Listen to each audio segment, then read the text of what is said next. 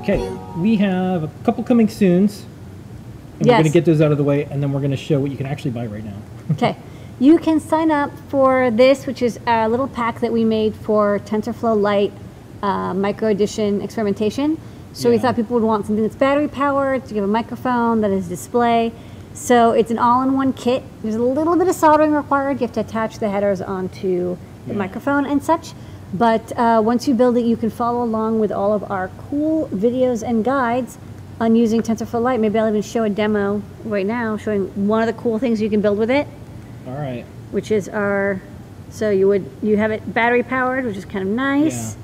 Machine learning on the edge. yes machine learning so it can uh, you can have little videos play this is just one of the demos that we ship with our library and then um, we like having the instructions on the display and then for example i can see if it detects yes or no yes and no Yes or no. Yes or no model is pretty nice, and that's just kind of the default one. But you can take it from there. So this is just some basic speech recognition.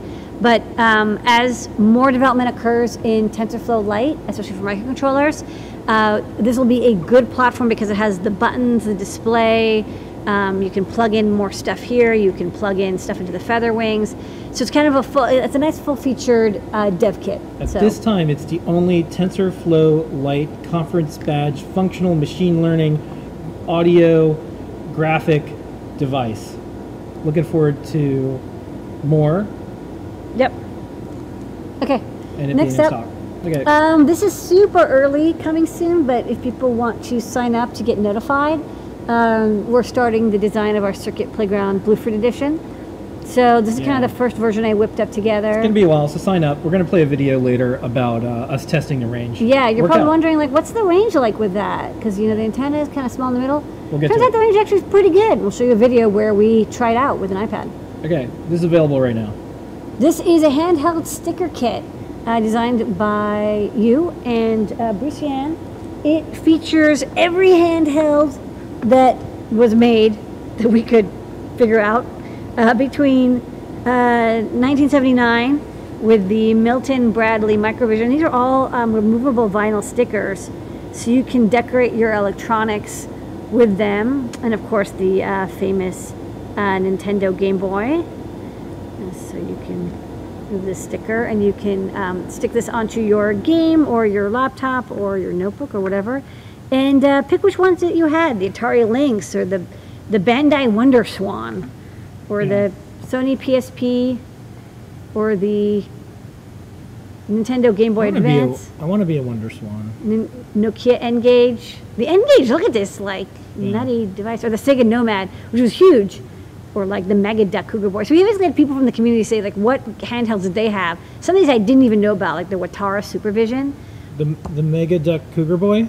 or the Mega Duck Cougar Boy, which is pretty cool. I think we made that one up. Okay. Okay. Anyway, so there's uh, the game park, which I do remember the game park. So um, it's like it looks like there's almost like 50 stickers total, and uh, you can uh, pick up this kit and then pull and peel away your favorite handheld. Retro gamer stickers. Um, this is a little spring antenna, very handy. It's just a copper coil, but it's uh, coiled just right to be a nice 900 megahertz antenna. It's low cost, and you solder it onto any of our LoRa or RFM69 boards that run at around 900 megahertz. It's you know plus or minus a little bit, so you can use it with 868 up to 915, and uh, you can see just you can solder it onto the end there, um, and uh, it's compact. It's it's uh, pretty sturdy, and it gives you good range without having to have a long wire or like a big chunky antenna. So it's a kind of nice in between thing, and it's also like a buck, so that's pretty nice too. Uh, from Slice, I've been using these tools. and I actually use them on a day-to-day basis, so I thought it would be good to maybe stock them because I like them. These are ceramic blade cutters. So this is a um, box cutter with a ceramic blade. We also have it in kind of like X-Acto knife style, um, craft knife style. So it's, you know, if you've used craft knives before, it works just like those normal craft knives. It's incredibly sharp and um, very fast to cut with.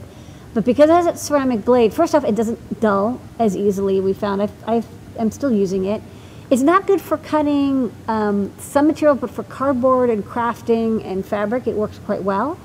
And uh, it's safer than a metal blade. It's really hard to cut yourself. Now, I don't want to tell people you can't because someone's going to be like, look, I cut myself with it because I tried really hard.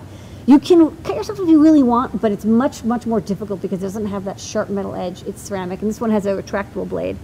So I'll show it on the overhead. Just by the way, hey, logo designers over at Slice, nice job. That's pretty good. That's a pretty good logo. it's nice. nice logo. So I'll show them all on the overhead, but I like these, and I think if you're going to be doing cardboard crafting or cardboard robotics, which we did, you know, last year a lot with Cricut, um, then this is a really nice way of letting younger people, um, or even just people like me who are who are older but clumsy, um, the, retractable blade, and yeah, it's, it's ceramic. It's it's it's sharp for cardboard and paper, like it cuts very cleanly and easily, but it's it's not going to easily cut you. Again, if you really try, you, you will hurt yourself. So don't try. But it's uh, much better, in my opinion, than um, a metal blade, and uh, you get good control over it. You can do interesting shapes, and then this version is again this is kind of my favorite one for box cutting because it's uh,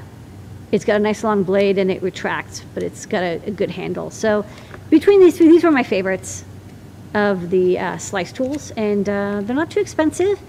And I think a, a good investment when you don't want to cut yourself by accident. Okay, we have Wireframe magazine, and if you like wireframe, or if you just like magazines, or if you just like Adafruit, or if you just like the PyBadge, um, there's an article about it.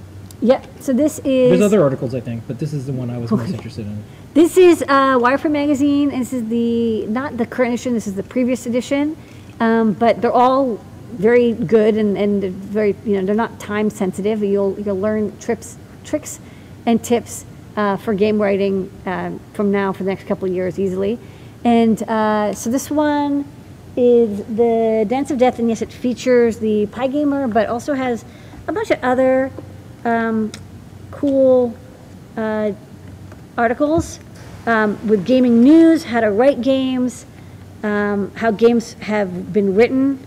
Um, like this kind of like historical, like game, like it's like a Yeah, it's one of the best game or game-? Gaming magazines already. So good work, Yeah. Raspberry Pi Foundation. like how games are written. So they, they talk to, you know, game writers. And what I like is that, you know, it's interspersed with like, here's code, like how to actually write code, how to pick your palettes, but then also like the concepts behind games, like how do you, how you think about games. So, you know, everyone loves playing games, um, whether you're, you know, writing them, playing them, modifying them. I mean, Mario Maker just came out and that's a game that you write games in. Yeah. Um, so it's kind of neat uh, to see. And this magazine, oh, cool. We've got the uh, original meme Yeah. graphics um, for old like 8-bit games and stuff. So uh, Alright. pick it up, wireframe. Next up. All right, we've got the uh, particle shield for from Seeed for Grove, but it's kind of like it's named that because it's Look. designed for particle, but it's actually a feather wing. I'm just gonna say it. Seeed made a feather wing. It's a feather wing. Seeed made a feather wing. Feather feather takes flight at seed. This is cool. Yes. It's uh, it's got the particle logo. It was commissioned by Particle, but you can plug any feather wing into it, uh, feather feather wing into it, We you- want to see more feather wings in the world. Thank you for making this. Yes, and you get uh, Grove connectors for the UART, for I squared C, for the analog pins and digital pins. The only thing I'll note is if you're not using a particle, the digital pins may be named differently on your feather, so you'll just have to like correspond them. But the analog pins, the I squared C, and the UART can be the same, and it's solder free. And you can of course plug in your feather and plug in any of the hundreds of Grove connectors that uh, Seeed has That's made. right. Next up. Last up, star of our show is this beautiful 2.0 inch IPS 320 by 240 display. I like this because we've had 1.8 inch displays that are lower res, 2.2 inch that are a little higher res, and then finally we have um, a 2.0 inch, which is like right in the middle, not too hot, not too cold, not too spicy, not too mild. Uh, IPS display. It looks really good, and it's because it's IPS. It looks good from um, multiple angles, which is something that you get with IPS. So a lot of times displays they don't look good at angles, but this one, I mean, it's darker, but you still get a pretty clear That's good. vision. Even even over a webcam, it looks good, but in person, it looks even better. Yeah, so it's a it's a really beautiful display, nice and bright, and uh, it's Arduino compatible and CircuitPython compatible.